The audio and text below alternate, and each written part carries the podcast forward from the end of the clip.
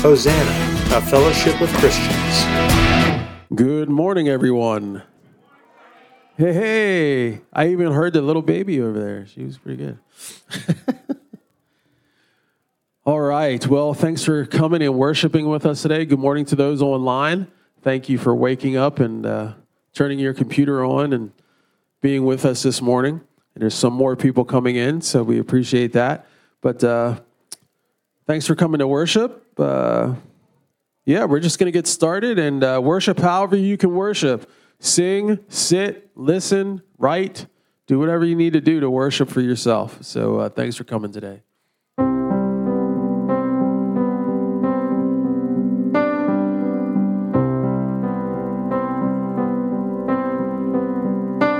in our hearts, Lord, in this nation.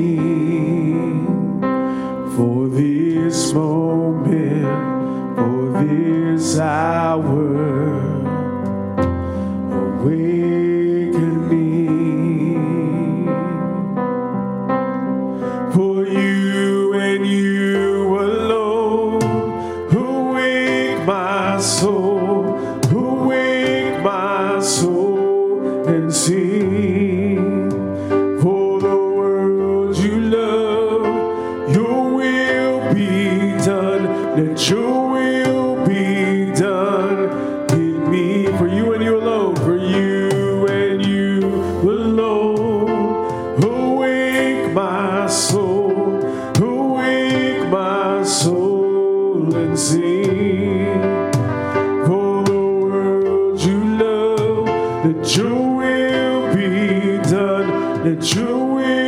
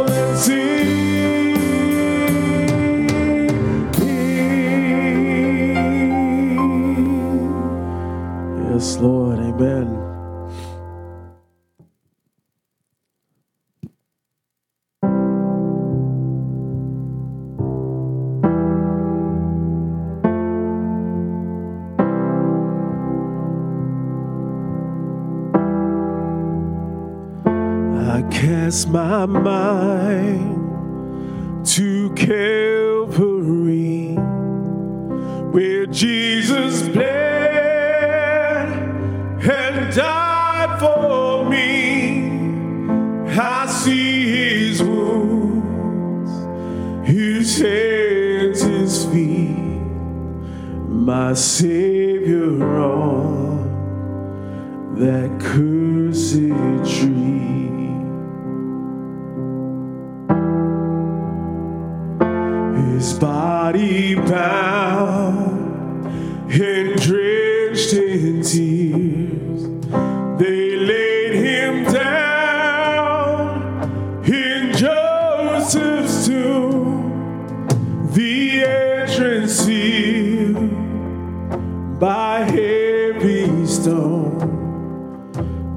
Messiah still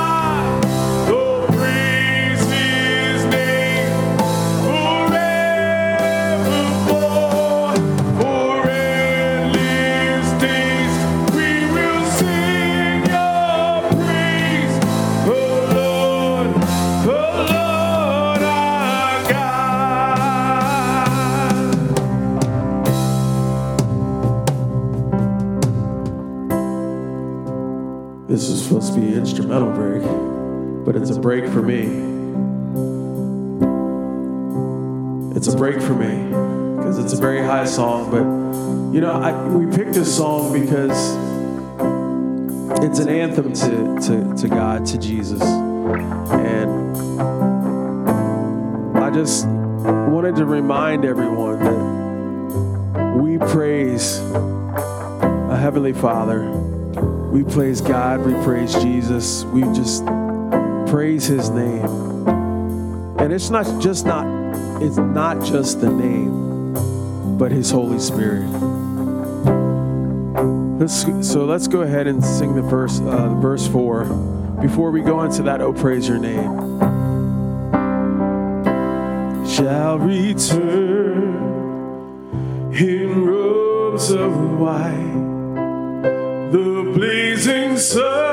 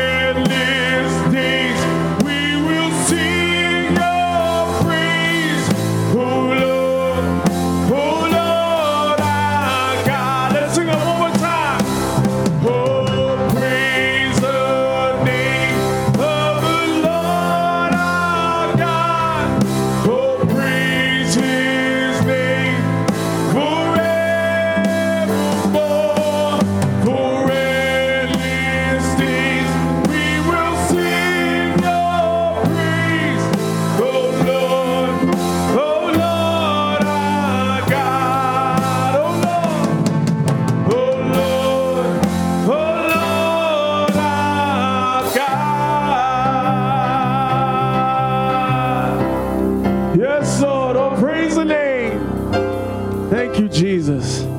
Hallelujah. Well, if you weren't standing already, please stand in this next song. If you can, if you're able to, because this is an exciting song. We're going to go down to the river right now. All right, here we go. If you can clap your hands, that'd be good. Here we go.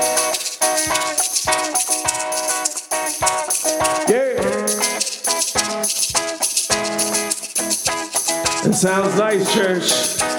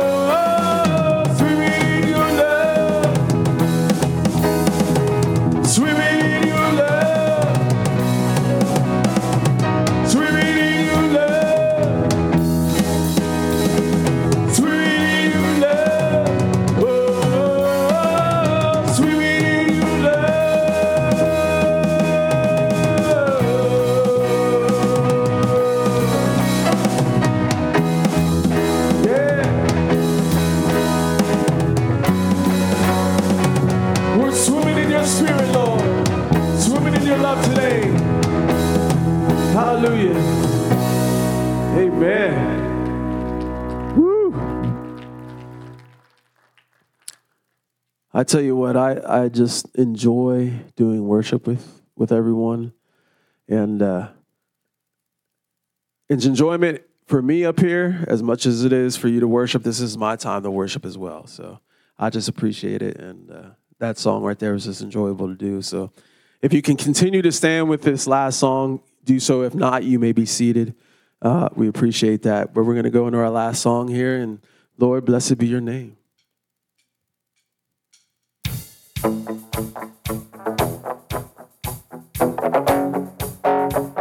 you can keep rhythm, you can clap with me here. Keep me in time, baby. Blessed be your name in a land that is plentiful, where the streams of abundance flow. Blessed be your name. Mississippi, your name. When I'm found in the desert place, the walk through the wilderness. Blessed be your name. Yes, Lord.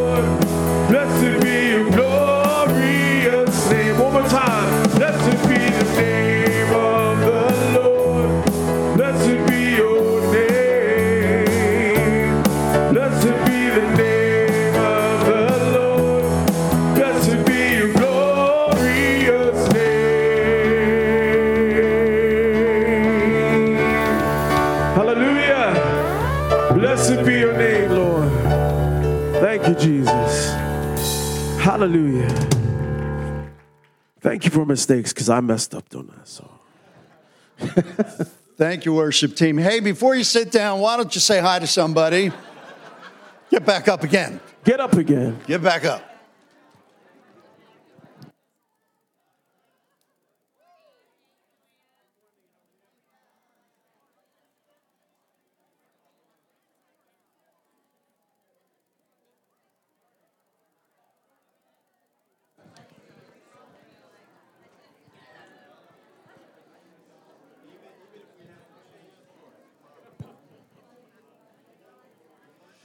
Okay, let's try and uh, let's try and find our seats again. Good luck. Thank you. We are going to prepare to take up our offering. So if our ushers can stop saying hello to everyone and please find your buckets. All right? Hello, hello. Oh, yeah, the, by the way, my name's Kevin. Buenos dias, everyone. Um, welcome, and you online, welcome. Uh, before we take up our offering, let's have a word of prayer. Father, we just thank you so much for this day. We thank you for um, the opportunity that you now give us to give a portion back to you of what you have so richly blessed us with. We pray that these funds would be used to further your kingdom and to spread your love to all those who need it. And we pray this in Jesus' name. Amen. Go ahead, ushers, take up that offering. Uh, just a few announcements. In the back, there is a little plastic container called Change for Change. The month of February, the uh, change that's being deposited in that bucket is going to uh, Hadi and Penka's Resurrection Church in Bulgaria. Several times a year, we will collect funds to send to them to help with their Christmas project or any other projects they have going on um, in that area. Also, today there's not going to be an adult class because rumor has it there's a potluck dinner. So the adult class did not want to be disrupted with a potluck dinner. So next week, the adult class will be resuming. Uh, everyone who would like to attend that, uh, the title of that class is Soul Keeping, caring for the most important part of you. Sounds pretty heavy. Um, what else? Jared is a little under the weather today, still, and that means there will be no youth group today. Sorry, but you're going to have to stay in here. Ooh, that's bad. Sorry. And now I want to introduce Chris Poget. He has a public service announcement on behalf of Hosanna. Chris, if you could. We have no music to play. I don't think he's going to sing a song. Uh, he is. He, here it is the chicken dance. now, that's something I would do to you. So, good morning, Hosanna. Uh, we're, we're planning a, a Hosanna yard sale like we used to do years ago. We'd have it in the, in the um, parking lot, and um, I'll be kind of coordinating that. And I want to just make mention of some of the things. I, I do have flyers available. If anybody's interested, to come see me after the service.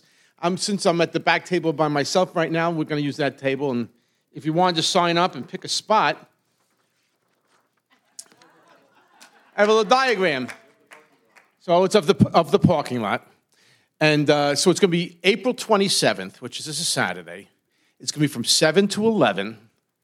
Um, it's going to be heavily advertised. So I'm going to, you know, we're going to we're going to spend some money. It's going to be everywhere. It's going to be in the Record, in the Lancaster papers, websites, everything that where you could put a, a yard sale.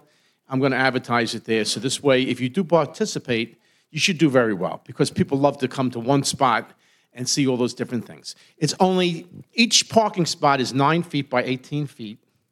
It's $10 for a spot. It's rain or shine.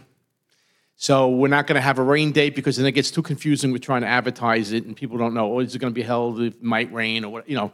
It's just going to be, and if, and if it rains and you don't want to do it, then you'll make a donation because there's no refunds. well, oh, because I'm going to be spending money advertising it, so I don't, you know. So anyway, if you have any other questions, I hope you all will, will participate. Oh, I forgot. We got a special donut truck that's going to be available with uh, provided by Kevin and Joyce. It's called Donut Envy is the name of their business, and uh, they're just starting, so we want to support them too. So at that day, we're going to have homemade donuts, fresh made right there, right?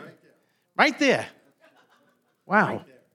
And then uh, coffee and, uh, and, and lemonade and some hot chocolate even for the kiddies. Anything else? Uh, and it's all free. I'm kidding. no. Give me the mic. Ah, thanks, Chris. Come see me afterwards. Yeah, come see Chris afterwards. About Kevin's business there. Yeah. Yeah. It'll only last one day. Woohoo. Um, no, but we, Donut Envy will be there. Uh, and pretty much what he said, yeah, we'll have that. Um, and also, you're going to have a preview of Donut Envy. Deb said I should plug this. March 10th, March 10th, we're going to bring our donut truck out here and we're going to invite everyone after the service um, to have a sample. And uh, we're not going to be charging for that one. Um, but we would like to, everyone who has helped to support us get, to get to this point, uh, this is just our way to say, hey, come and see what we're doing. And um, if you like it, great. If you don't, uh, I don't want to hear it. No, no. I haven't found anyone that doesn't like it. It's just, it's terrible. Give me more, give me more. Uh, as you can see, I've been eating and sampling. So, anyway, with that being said, I think we've covered pretty much everything. And it is time now for Joanne and Tony. So, come on up.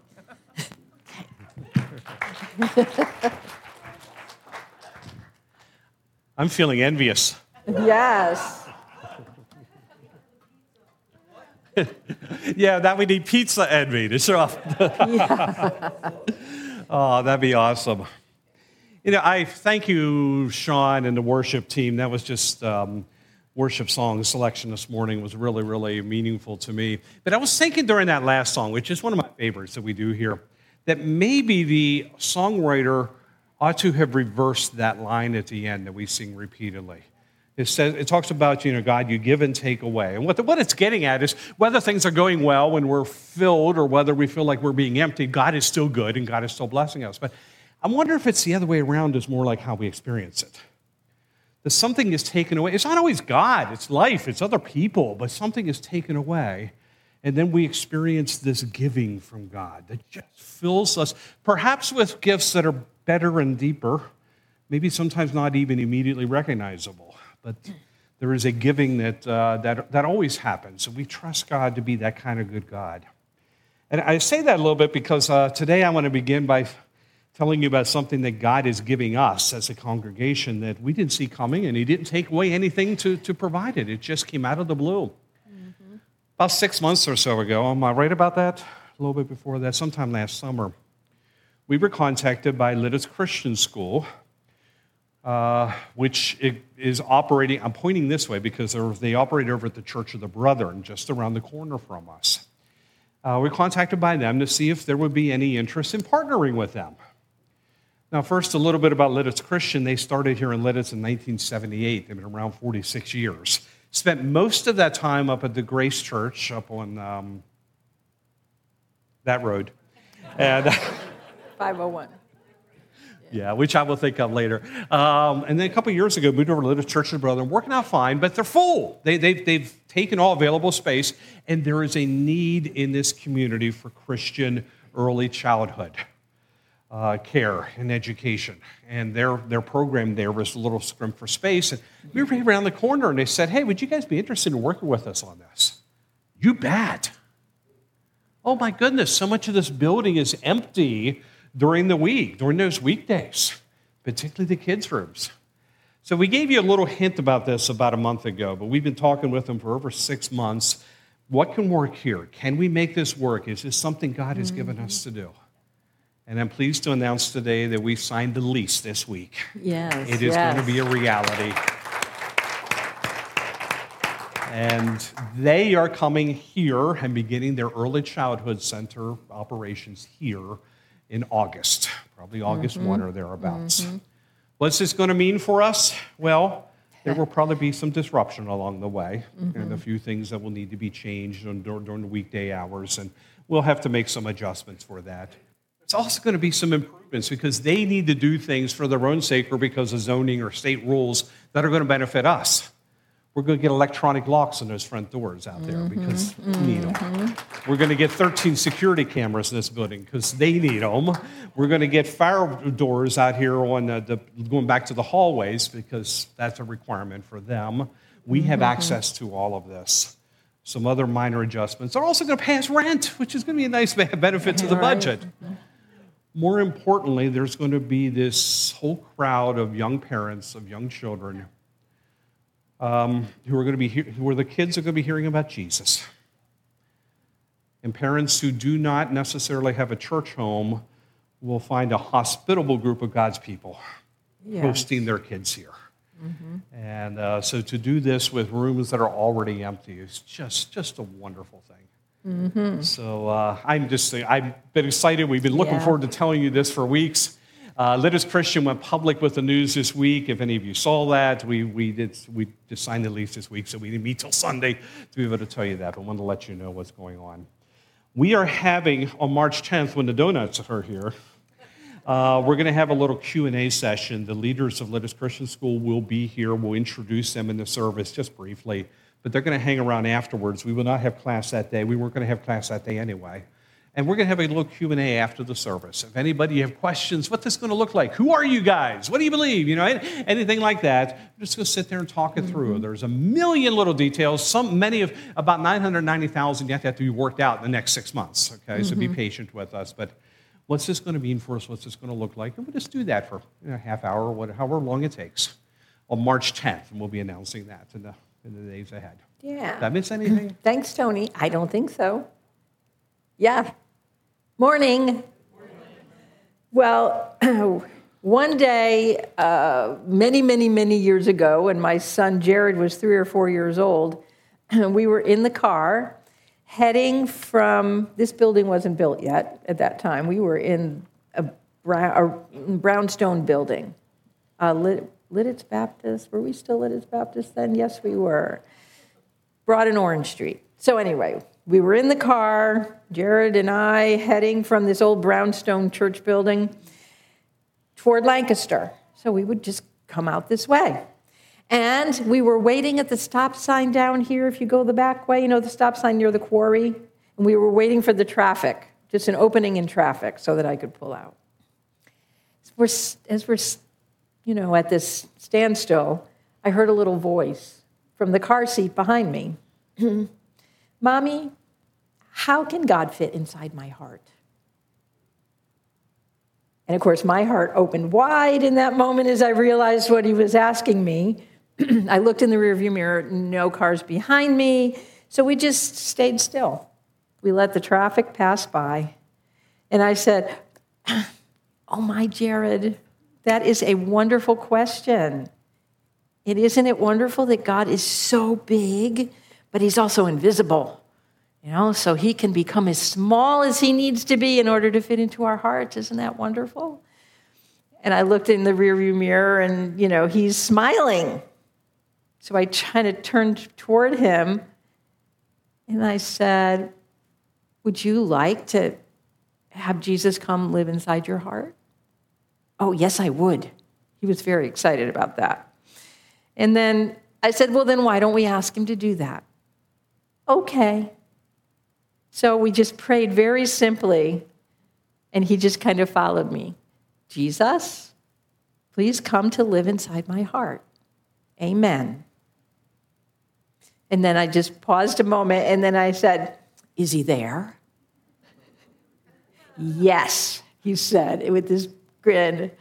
And um, he hates it when I say this. I say he was adorable. He had like blonde hair and these blue eyes, and he was just. And he's, He's like, still adorable. I know. He always says, "I was adorable." right. I know. So he says, "Yes, he's here." And I said, "Well, how do you know?" And he said, "My heart feels big, mommy." And so did mine. So, how big is your God? Yeah. And how big is your heart? Interestingly, if we go to the Bible, people in the Old Testament would never have had this conversation because they never thought of God as being in their hearts. I mean, they saw God like, like Jared did. There's big, high, remote, distant, way up there somewhere. Awful lot of the language of the Old Testament is vertical. Yeah. God is high up on his Yes. throne, elevated distance, and we look up to see, you know, see him, all that kind of stuff. You might be surprised. I don't know if you know this. No one in the Bible was ever ever asked Jesus into their heart. Yep. Now, I'm not saying they didn't make a commitment, and they didn't follow him, and they didn't have a relationship. It's just they mm-hmm. didn't use that kind of language to mm-hmm. describe it. That isn't necessarily wrong, depending on what you mean by it, but it came much later in history. Mm-hmm. And it's just one of the ways that we in our culture talk about having this, this intimate relationship with a God who loves us. But they believed, they didn't know that kind of stuff. So they believed in the Old Testament that this distant, big, high God was primarily concerned with, well, his to do list included running the cosmos, governing the affairs of the world, setting straight lesser gods, because most people still believe that there were other gods, but their God was bigger and more powerful, and of course, taking care of the weather. We still believe some of that stuff about God. Mm-hmm. The theological word for this belief is transcendence. It's the idea that God is somehow beyond us, God is other than us, God is much more powerful than us, God is out there somewhere. And by the way, this is true. It's good news, actually. It is gospel that God is transcendent. The fact that we worship a powerful God who is a sovereign Lord, a God greater than all the forces of evil in the world, that's encouraging, isn't it? Particularly in moments like we were singing about this morning when we're feeling stressed, or pressed, or distressed, or any other word that rhymes.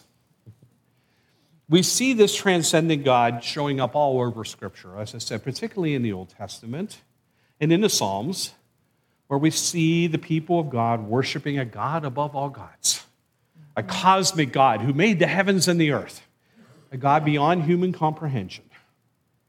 And again, that's good news. We wouldn't want a God who's just like us, would we? There wouldn't be much advantage, much benefit to having a God like that.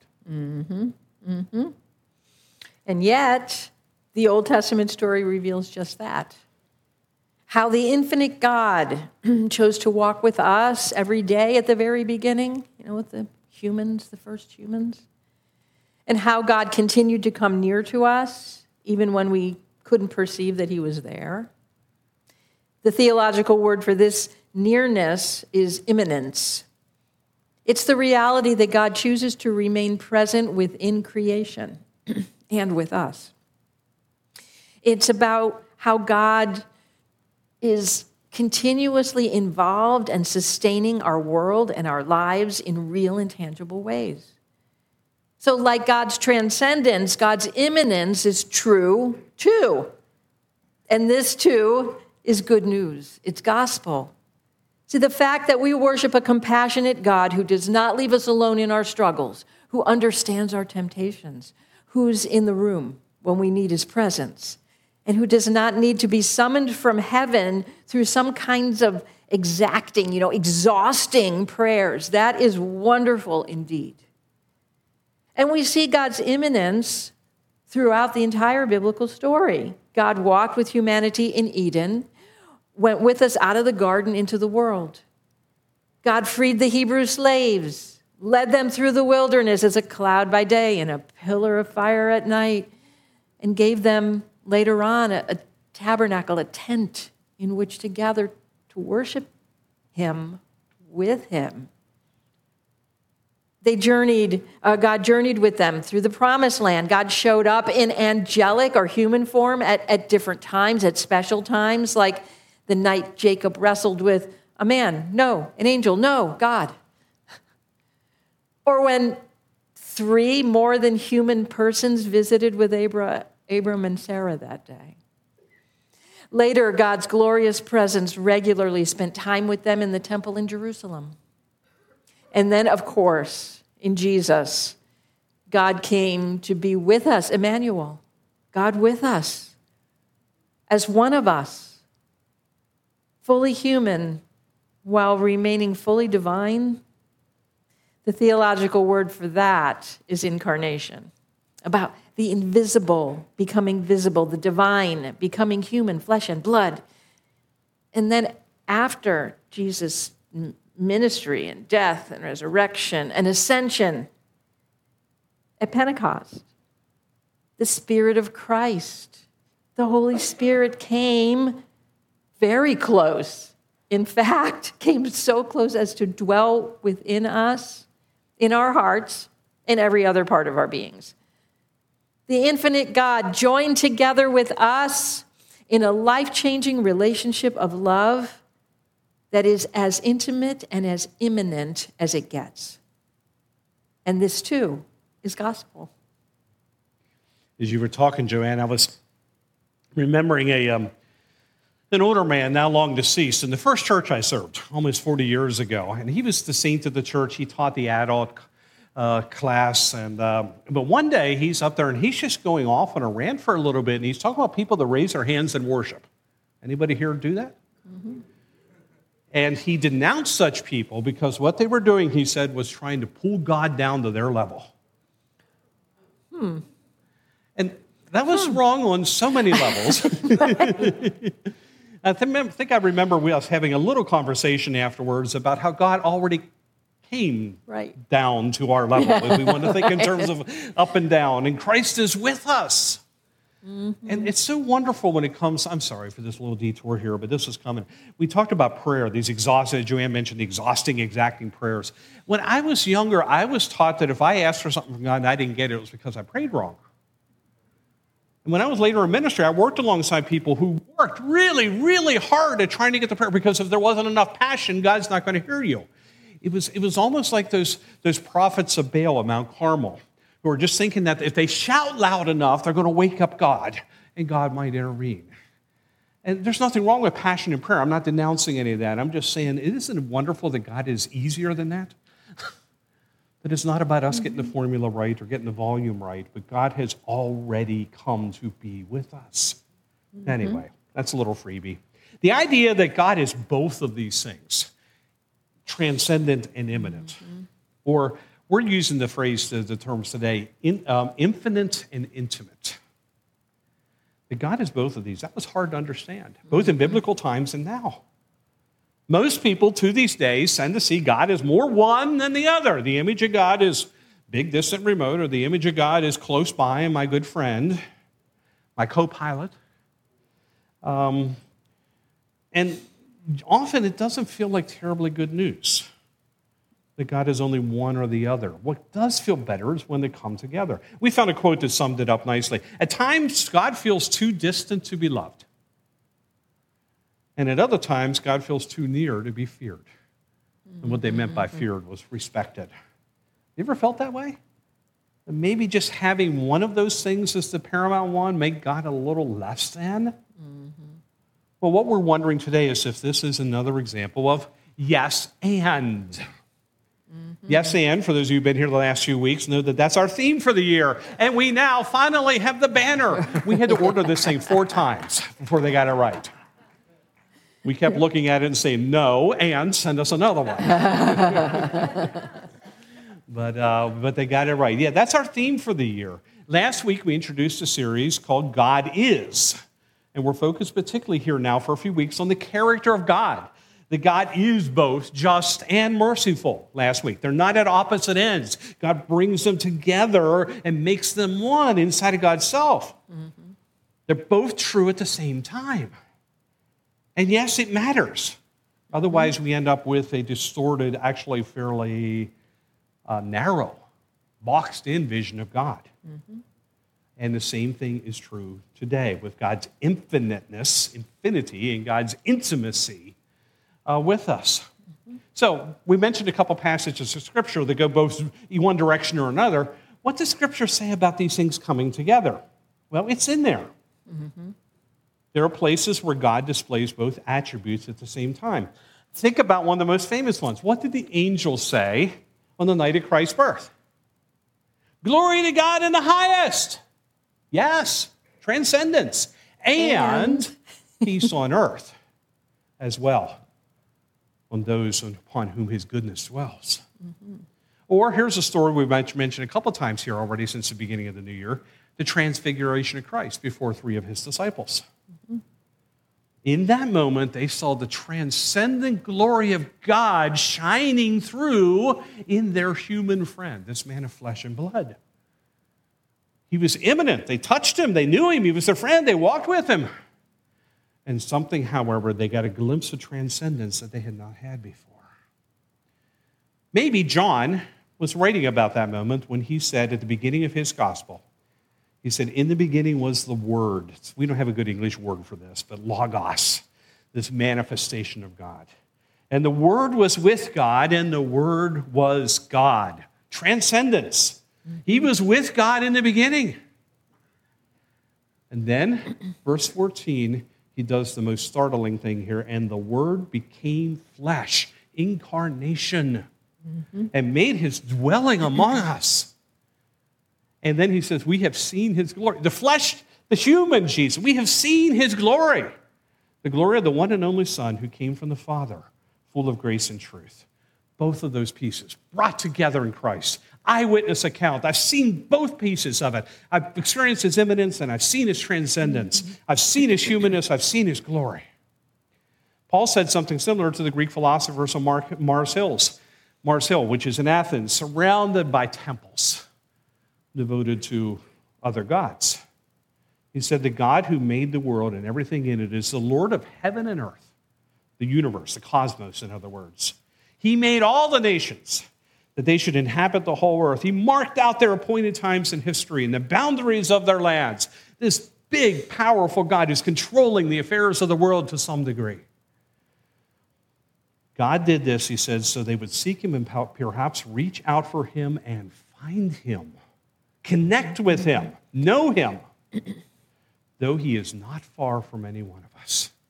Distant, powerful, cosmic God, not far, for in him we live and we move and we have our being individually, personally, intimately. That last line, by the way, is a quote from one of the Rome poets. Mm-hmm. In other words, Paul is pointing out that even the pagans could see, to some degree at least, that everything and everyone is held in God's infinite, intimate being. This is such gospel. Mm-hmm. Paul makes the point again. Here's my last one for at least now. This time to believers with unmistakable clarity. This is to the Colossians. He said, The Son is the image of the invisible God, mm-hmm. the firstborn over all creation the image, the way that we can see this transcendence out there. He is before all things, and in him all things to get, hold together. Yep. For God was pleased to have all his fullness dwell in him, and through him to reconcile to himself all things. You hear that phrase being repeated? Everything comes together in him, whether things on earth that are immanent or things in heaven, mm-hmm. the things that are beyond our ability to see the transcendent part, things. Everything comes yeah. together in Christ. He is the Alpha and the Omega. He brings them together. He's the beginning and the end of everything. Yeah. So, yes, there's a lot of good news, right? There's a lot of gospel here. And there's also a lot of good theology for a world that has believed quite a lot of bad theology. And that's one of the gifts of the time that we're living in right now is because many things are falling apart that need to so that the next season that God has for us, you know, as a world, as a church, can come into being. Um, one of the things that we need to be able to let pieces go of is our theology words about God. What do we say about God? What do we believe about God? Because we're human, we're ne- none of us, no matter what the tradition in Christianity, none of us has the full understanding. And so this is a wonderful time. And how that happens is in conversation, which is where we're going to get to in a moment. But that bad theology, right? I'm gonna I'm just because it's not in my notes, but I feel like to say it, just to remind to remind us all. We read a lot back into the story of Jesus. and into the scriptures. But all they knew and all the early church was grounded and rooted in was actually one theological statement and reality. He came, he died, he rose again. This man named Jesus was killed, and he really rose from the dead. And lots of people back then had lots of conversations in lots of different places. Jerusalem and Asia Minor, Minor and all, all about that. And a lot of theology grew out of that. And now, 2,000 plus years later, we need to continue to look at that and say, as God has continued to reveal himself, as the Spirit, you know, continues to dwell in us and reveal Christ to us, what do we know now that they didn't know then? What did they know? What did they know we need to move forward? Does that make sense? And so there's so much good news in the freedom to be able to just look at things like immanence and wait, what are we saying? Immanence, infinite and intimate. I, the, all the theological words, oh, sometimes that's what I need to let go of sometimes. But the point is, what difference does all of this make? Right? For, for those inside the church, for those outside the church. How can this truth, this reality that God is both high and lifted up and living right here in us and among us. How can that truth become living reality in our lives so that the kingdom of God can be seen visibly in and through our lives and through the body of Christ in the world? Well, Jesus reveals a lot to us about what that looks like. Um, but he, he revealed a lot of this to the disciples through a very simple, at least on the outside, a simple, infinite yet intimate prayer that he taught the disciples. They said, How do we pray? They saw him praying very differently. How do we pray? And he gave them, he taught them a prayer that all of us need to return to again and again. Those who, of us who follow in his way and his truth and his life. It's a prayer that most of us know by heart.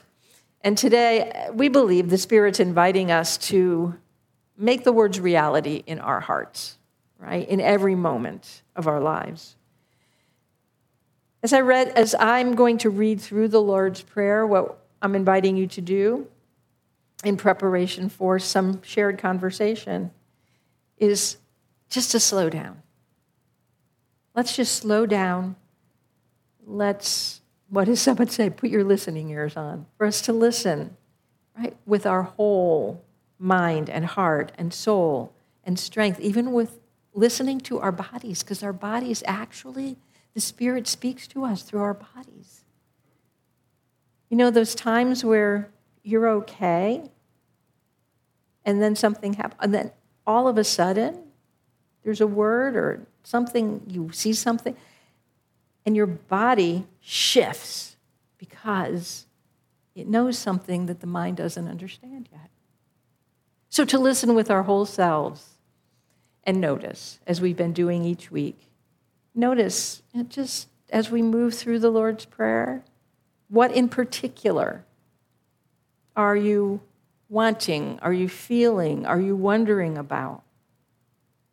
What, what specifically might the Spirit be wanting, inviting, and asking of you, of us? So, why don't we just go ahead, take a moment. Just if you want to close your eyes, that's fine, or if you just want to sit still. If you have things in your hands, just put them down. And allow yourself to be aware of the presence of God, the nearness, the immanence of God.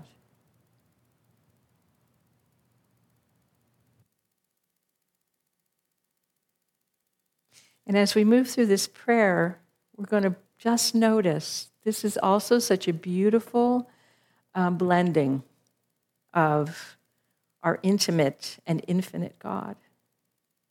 So the prayer begins with our intimate God, our Father.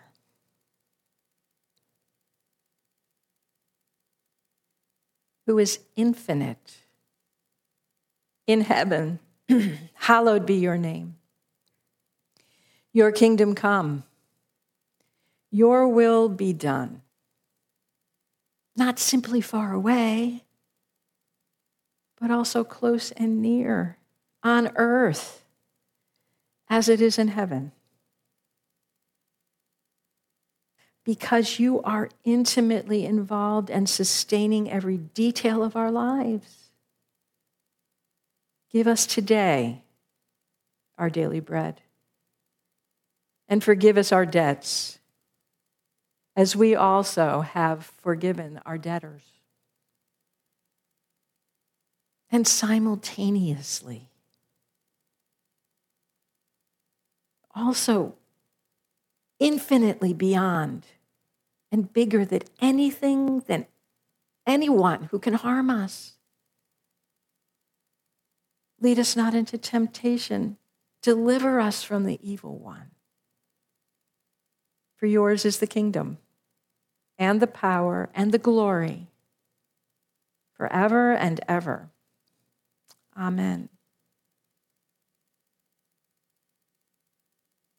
Just notice was there a particular word or phrase, a particular image, something in particular that you noticed about God being both infinite for you and intimate for you?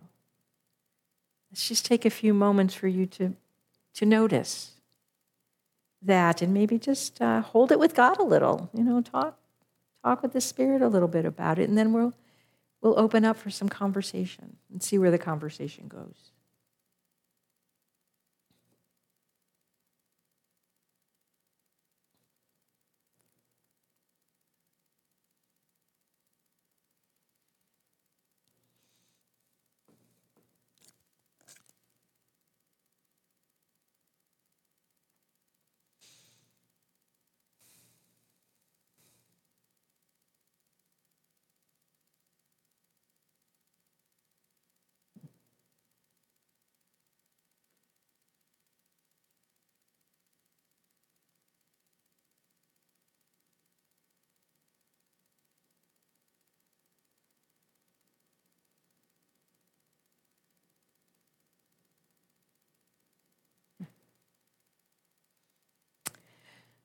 Okay, we have, as usual, a mic up here.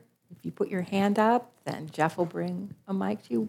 And if, as we start, we don't want to get into kind of a habit that the ext- extroverts are talking all the time first or all the way through. Why don't we just pause here for a moment? Maybe one of you right now whose heart is beating and you're more of an introvert and you don't really want to talk in public, but think you have something that you would like to share. We'd love to just make some space for you to start us off. Someone like that. And if not, the extroverts are always ready. Um,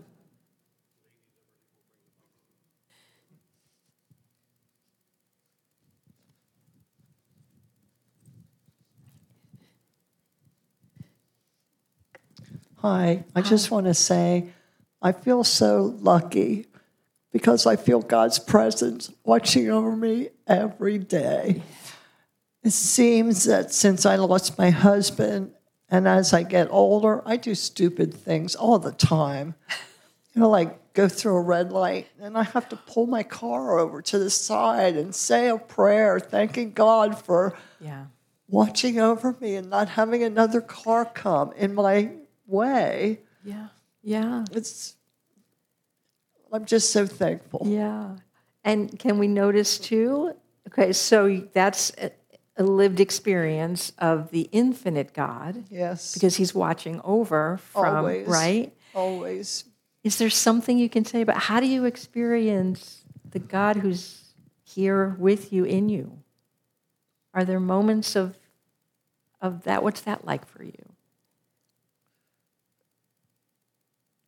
I don't know. I just, when I do something stupid or, you know, I, I just can feel a relief that, Okay. oh, thank you for watching over me. you. Yeah. Uh, it- I don't know how to say it. Well, it's okay because we're trying to find words for things that are difficult to describe. But did you notice what you did with your body? Yes, here. Yes. It's you. It's in You're your fe- you You are feel- feeling something feel here. Yes. Yes. Yes. So the gratitude that wells up inside of you, Yes, the prayer that's coming out of you, definitely. beautiful. Yes. Thank you so much. And the thing is, too, we, we're all often aware, like Tony said earlier, of one or the other. But it, it's just taking the moment, isn't it? To just stop for a moment and say, Yes, He is watching over me. I do have a God who's that big who can protect me through a red light.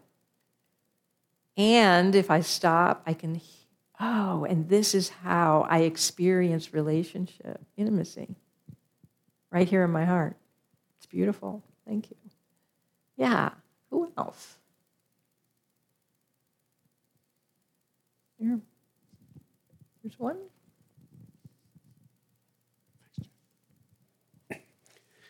So I got stuck at the first two words, um. Our Father. Mm-hmm. And as I thought about the word our, it's a collective my. If each one of us says my, it's all of us. um, when we say my, there's an ownership there, there's a connection, there's an intimacy there. I I think about when I lived in Greece for a year and a half. One of the terms that the Greeks would use is, is uh, they might say your name and, and recognizing a connection. Like I, I might say Joanne mou, you know, my close friend, my dear one. So, so I think when Jesus was teaching our Father, he was speaking to each one of us about the deep, intimate connection that each one of us is invited to. mm-hmm Thanks, Rick. It's a little different, right? These seeming opposites that we're looking at this year. Takes a little bit to wrap our, our minds around these, yes. Yep. I just wanted to share about the first part, also our Father, and also how the kingdom comes. Uh-huh. If He's in heaven and the kingdom comes, how do I firsthand experience that? You know, we all have our daily lives.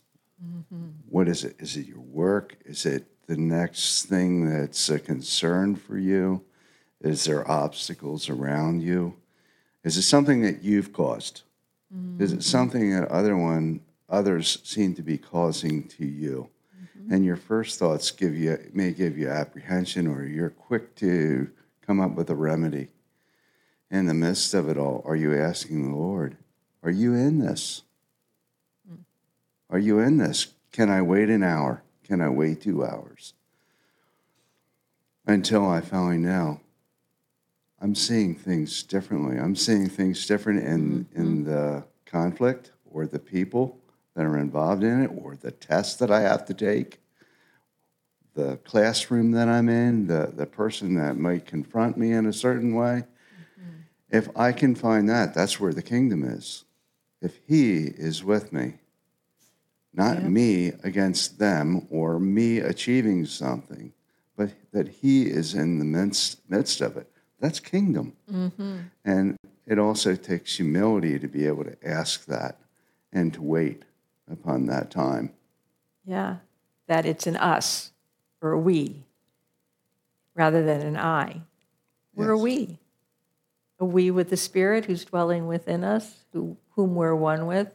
A we with the Trinity. We're now seated in heavenly places, you know, that's, it's a both and. Jesus was, he didn't ascend himself, he was ascended. In other words, you know, the Father, the Trinity, he's, whatever that means. But he's right now seated in heavenly places with a human body, with a resurrected, transformed human body, which is why Paul could say, We are now seated in heavenly places in the Trinity in Christ. He took our humanity. And then the Pentecost part is what closes, if there's distance, it's what closes that distance, right? Mm-hmm. Because he's resurrected 40 days later, he ascends. 10 days after that, the Spirit comes at Pentecost, fire on the head. It moves down in, indwelling Holy Spirit. So we're seated in heavenly places in Christ Jesus, and Christ is seated in earthly places in us.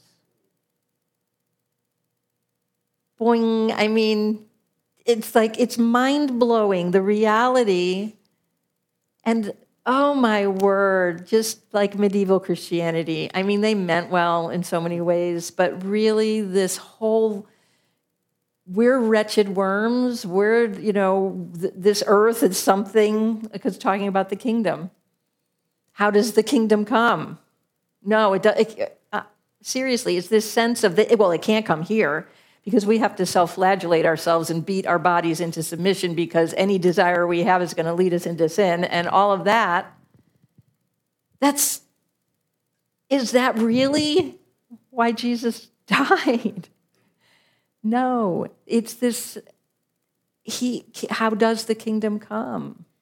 It comes through the bridging of that gap, the coming of the Spirit, and the recognition that we're not wretched worms. We are one with the infinite, intimate God. And it's mystery, isn't it? But it's a very good and different theology. Yeah, thanks. Sorry, that's just, that's like that particular reality is going to blow my mind from now into eternity when I'm sure that Jesus is going to say, Well, you got some of that right. Let me show you some of the other stuff. It's just mind blowing to me. And it's not anything that a human would think of. So when we read, you know, the story of Jesus and the gospel itself, it's not anything that humans would come up with because we're so busy thinking God is so far out there and so different from us, and He's so far, far away. And like Zeus, He's throwing thunderbolts or wanting to, He's watching and scanning to catch people doing things wrong. Actually, no. Right? So there you go. Okay, I'll stop talking. You're supposed to be talking, but it's a conversation. And feel, there's a there's a hand back there. And just feel free you know, as we move along in this, we don't, well, we don't know how long we'll be doing this, but as long as this, we sense the Spirit wants us to, feel free to talk to each other too. You know, you don't have to always just be talking to us. If someone says something and you want to respond to it, you can talk to them. Well, hey, Hi, Jeff. I, I, I want to respond. to Okay, and then you could go back Sorry, there to I- Chris. yeah, yeah. I'm, I'm, I'm going to take advantage of the fact that I have the mic and, and actually speak with it. Um, but the, the whole, okay, the, the thing that that has always hit me the most with the Lord's Prayer Mm-hmm. since I was a little kid was the, the trespasses versus debtors, Debtors, yeah. thing. Um, I, I grew up with trespasses, and I was completely flummoxed the first time I heard somebody say debtors and debts, and Yeah. What? yeah. Um, but I, I was I was thinking about that just now, and I I really prefer trespasses for one simple reason, mm-hmm. and that is because if if if you trespass or have somebody trespass against you, that is an action that you have taken. That is something that you have done. Versus uh, debtor yep. that is something that you are. And, and that feels to fit more in that wretched worm, lowly It- thing. Yes, yeah. Um, like debtor, like we're all going to go to debtor's prison. Yeah. Like they used yeah. to do. Yeah. Versus, okay, yeah, I've done bad things. I misstepped. I've, yeah, I have put my feet where they haven't supposed to have been. Yeah. And I can be truly sorry and repent, remorseful about that, Yeah. versus being a debtor, which may or may not be something that I have control over. Yeah. So I, I, I like that that sense of agency. Yes. Does it connect to infinite and intimate to transcendence and immanence at all for you? Just wondering. That's a good question. I hadn't I hadn't considered that. Um, yeah, I I think that whole the the debtor feeling has puts it, it feels like there's a barrier there in the intimacy mm-hmm. with that. Yeah. Like, oh, you're a debtor. I don't want to have anything to do with you because you're Yeah. that type of person Yes. Yep. Yeah. versus you're somebody who's screwed up from time to time. Yeah. That's that's something that feels closer. Mm-hmm. I don't know. Yeah. Thank you. He's a gummy worm, he said. He's a gummy worm. Your microphone doesn't seem to be working right, Tony. I'm going to pass the mic here to Chris, and I'm going to check out your mic. Yeah, I'm going to say too, I, I agree. I, I prefer the translation with trespasses in it, but it's actually Tony's one that put, was putting the scripture in the message, so I, I'm good to go with the, with the one he chose. Yeah. When we were just praying the Lord's Prayer, something that stuck out to me uh, was deliver us from evil. Yeah. And uh, I just got back from Florida, and I, I do attend a church in Florida when I'm down there. And in this particular church, it's a Presbyterian church, I had a divine intervention probably about three years ago, and it brought my family back together with my daughter in that situation that was going Right. on. Right. And I felt the, the Holy Spirit just enter me and tell, tell, told me what to do. I did it, and my daughter was back in my life. That aside, this church is special to me for that reason. And the pastor, the last sermon I heard him give, had to do on the end times, mm-hmm. the book of Revelation, the tribulation, and those things that are to come. And I look at our world the way it is right now it's like it's all upside down. Nothing makes sense according to belief, uh, a moral belief of what things should be. Things are not that way. And the things which just happened with Israel and, and, and the timing of all that, you know, nobody knows when the end is going to come. But I, I, I think a lot of times we don't talk enough about what that might look like because it's going to, it's going to take us all by surprise when that day comes. And I was just wondering if that's something, a series or something that you and Tony can maybe. I know it's a hard subject, and, and, and Don't put us on the spot in front of everybody. no. I'm just saying, when I heard this pass, I actually uh, recorded. I, a- haven't listened I to did it a a second class on it about 18 months ago and, and um, had, was successful. Most everybody was confused by the end. No. Anyway, that was something I, I would find. It's it, a good question. I will not, and here's, and what do they say? Never say never. But I have said never for as long as I've been up here, which is a quarter of a, more than a quarter of a century. I will hmm. not preach on the book of Revelation. I will take things and refer to it because of what's been done with it.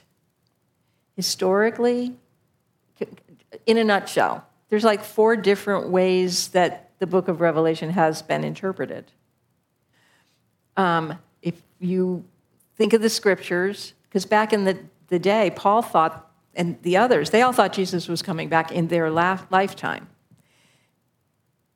And so, talking about these are the end of days and all of that, part of it is it's the end of the old covenant. And so the New Testament also talks about Antichrist is already in the world. Back then, right. They had a Roman emperor, and they had people who were being killed in the Col- Colosseum and elsewhere. It's the mystery of evil and how there's. So, one is, you know, what they were believing in the first century, and which was modified then because it became apparent as that generation was dying, we had the timing off. There are another interpretation is that it's already fulfilled. It's called the preterist interpretation. There's a lot of merit to that one too. That when Roman Emperor Titus in 70 AD marched into Jerusalem as the armies were coming in to capture the city, um, And Jesus prophesied that the temple was going to be destroyed. And, you know, all of.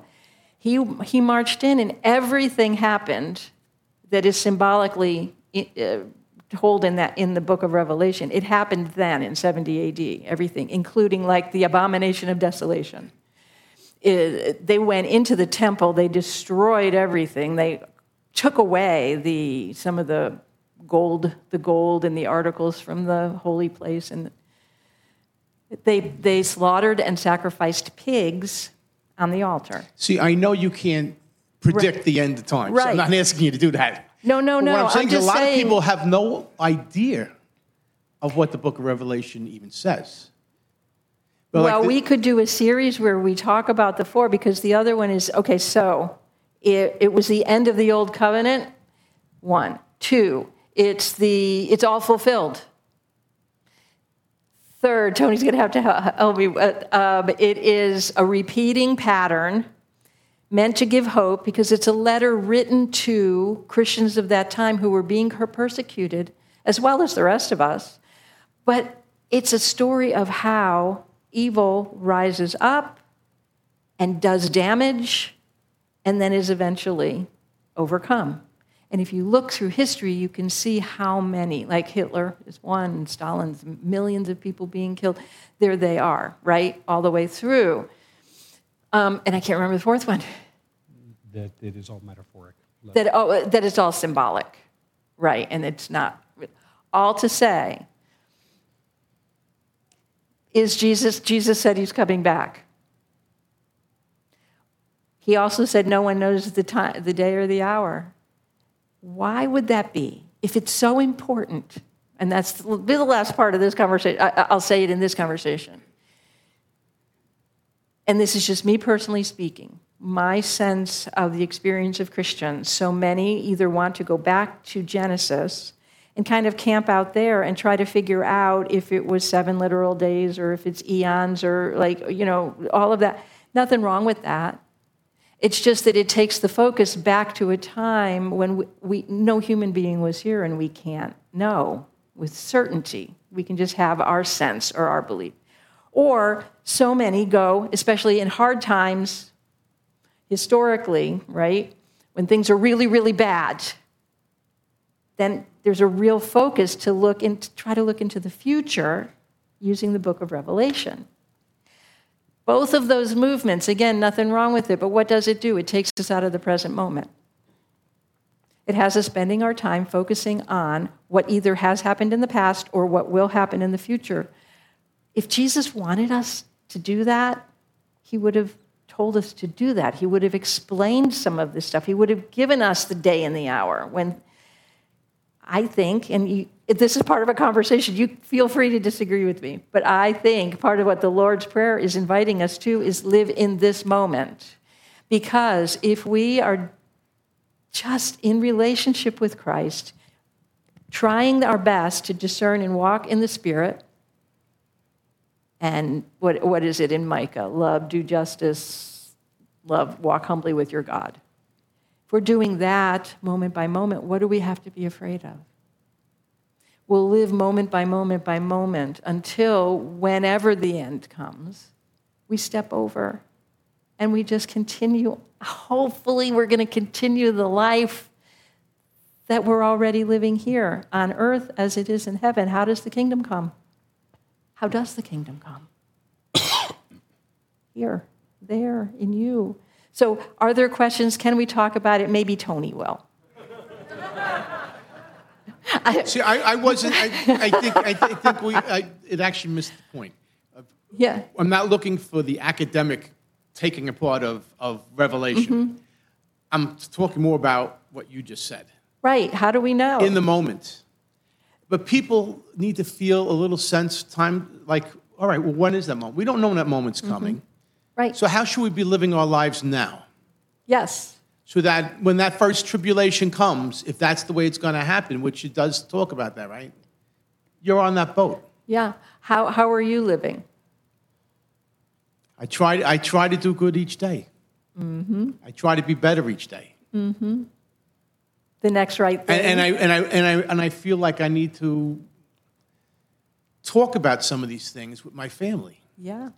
Because, again, I started talking, to them, and they, I don't think they know, they never even heard that word. I'm not, not all of them, I'm just saying, but Right. I, that's why I just felt there might be something that would benefit people. And I'm sorry I talked too much. No, no, uh, please don't be sorry. That is a conversation that we need to have for a lot of reasons. I think you're asking it out of a heart that wants to be living now in the world in a way that makes a difference and wants the church and Christians to be doing that.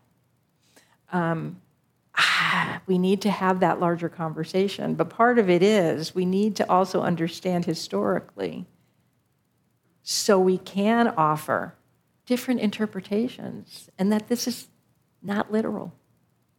This is not literal. There's lots of other things that we can say. It's gotta, it's not completely like gonna, gonna yeah, anyway. I, we said enough about it. You, but don't, don't apologize. Yeah. Okay, hands are going up now. And Yeah. we have about two minutes. No, we don't. Okay. We'll give five max. Okay. If I can add just 30 seconds while you're Yeah. choosing here. Um, I think the beautiful thing about the book of Revelation, regardless of how you interpret it, is that we see this infinite God who is going to make all things work out somehow in the end. Yep. It's a happy book, it's gospel, however we understand it. Mm-hmm. And working things out means the fulfillment of his love to each of us Yes. as individuals. That's the intimate part. So both of those pieces are there in that book, however we interpret it, and that's the good news. Yes. It is gospel. Yeah.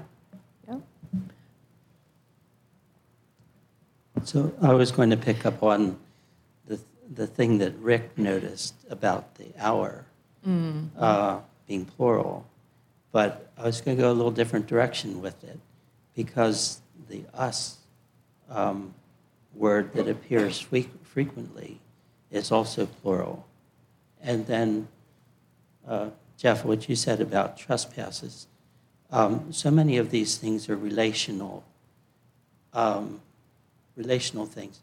Your story about um, Jared and asking Jesus into his heart, and then Tony saying that expression is something that is not actually in the Bible, um, is kind of interesting in terms of maybe the, the trajectory of our own personal lives, that at some point that seems to be the important thing.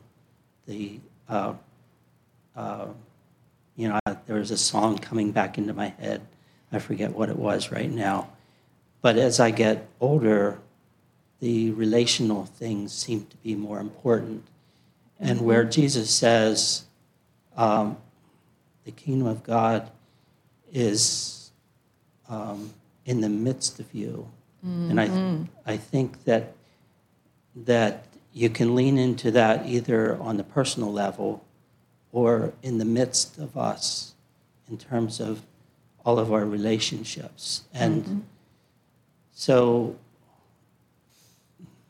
the, that's, that's, I think, the place where I find it more, more compelling now is that God, in term, or the kingdom of God, in the relational aspects of our lives. Yeah. Yes. Yeah. Thanks, John. Um, okay. Um, I thought I saw one up. Okay. Quick, and then we'll we'll pray and we'll yeah. I was reminded today of um, a time back in our church history, Hosanna's history, back in the mid 80s, where the men got together early in the morning. And we were encouraged to pray, and we were encouraged to use the Lord's Prayer as a starting point. And for me, the Lord's Prayer was uh, it offered jumping off places with each of the segments of it. And whether it's um, lead us not into temptation, whether it's uh, our Father who art in heaven, um, give us this day our daily bread. Yeah. it was the infinite part of God that took me to those places to meditate on that and bring those areas to an intimate, personal perspective Yes, to me yep. that I gave pause to, considered, and then examined my life, and then potentially saw maybe a new direction that I could follow. And that was the infinite and intimacy to me that the Lord's Prayer Yeah. brings. Yeah, yeah, thank you. Okay, one back there somewhere.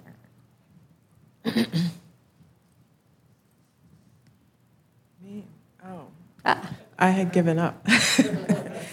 Um, start with an introvert and end with one. Yeah. I don't want to get a reputation for extrovert. Uh, um, I was really distracted through the reading, and it mirrors, I think, my daily distractions, which is um, the emotion, emotional and physical needs of, of people in my life. Mm. And it prevents me from having that intimate experience very often. Yeah. And it reminded me of last week with the woman who was accused because all that energy had to be towards everybody else's emotional need of finding her guilty.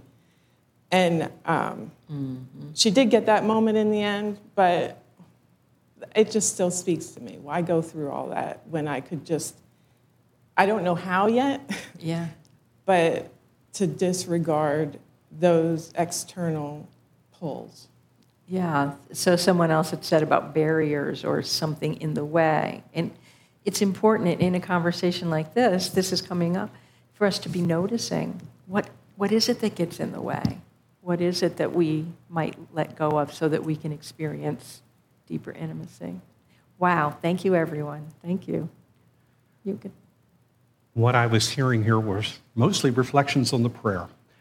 And as one of you said, there were some jumping off places in certain phrases. Our Father is plural, as are the other pronouns in his prayer. They're pointing to the intimate connection we're each invited to individually and invited to together. And the good news here is that we are not worms, we are family. Thy kingdom come, not just in heaven. And it's at that moment we realize that God is here with us, in the midst of us, plural. And then we see things differently. We see through a kingdom lens, which gives us, if we have the humility to wait, and to see that we are sealed with Christ. Forgive me my trespasses. I take responsibility for what I've done, but I'm still loved by this intimate, forgiving God. Mm-hmm. Deliver me from evil. I feel lucky. God's watching over me even when I feel stupid. God rescues me. God restores things. God is a God of the past and the present and the future. And so there is a new direction to follow when we are aware of these things. Yes. Yep. And I have a little poem for you about that new direction to follow. We found this online. Once upon a time, there was a girl, and she was not princess, nobody famous or special, just a girl. And God said to her, May I dwell in you? And she said, Yes. And she made a space within herself for the infinite to dwell. And the world changed. Mm-hmm. Today, there is only you, plural, nobody famous or special. But God is asking, May I dwell in you? Say yes. And the world will be changed. So let's pray. O most infinite God, creator of sun and moon, of river and sky, of mothers and fathers and infants that cry, giver of life and all that is given, in this place that is earth, in the realm that is heaven, maker of mountains, of forests and streams, seen in the faces of children, in dreams, reckoned by all as Master and King, O most infinite God, it's to you that we bring all of our treasures, of silver and gold, all of our pleasures, our secrets untold, amassed from the start with you as my goal, O beat of my heart and balm to my soul. And now, in closing, let us pray together. The mm-hmm. words on the screen here. Infinite God, God, beyond, beyond me, in, in whom I live and move and have, my being. Intimate, Intimate God, God, beside, me, you, You are, always, with me. Inner God, being me, I am the light of the world in you. Yes. Yes. Yes, and it is so. Let's go make our infinite, intimate God real in the world this week Yeah. through our lives, individually and together. Thanks for being you. Yeah, thank you guys Stay for happy food. and girls.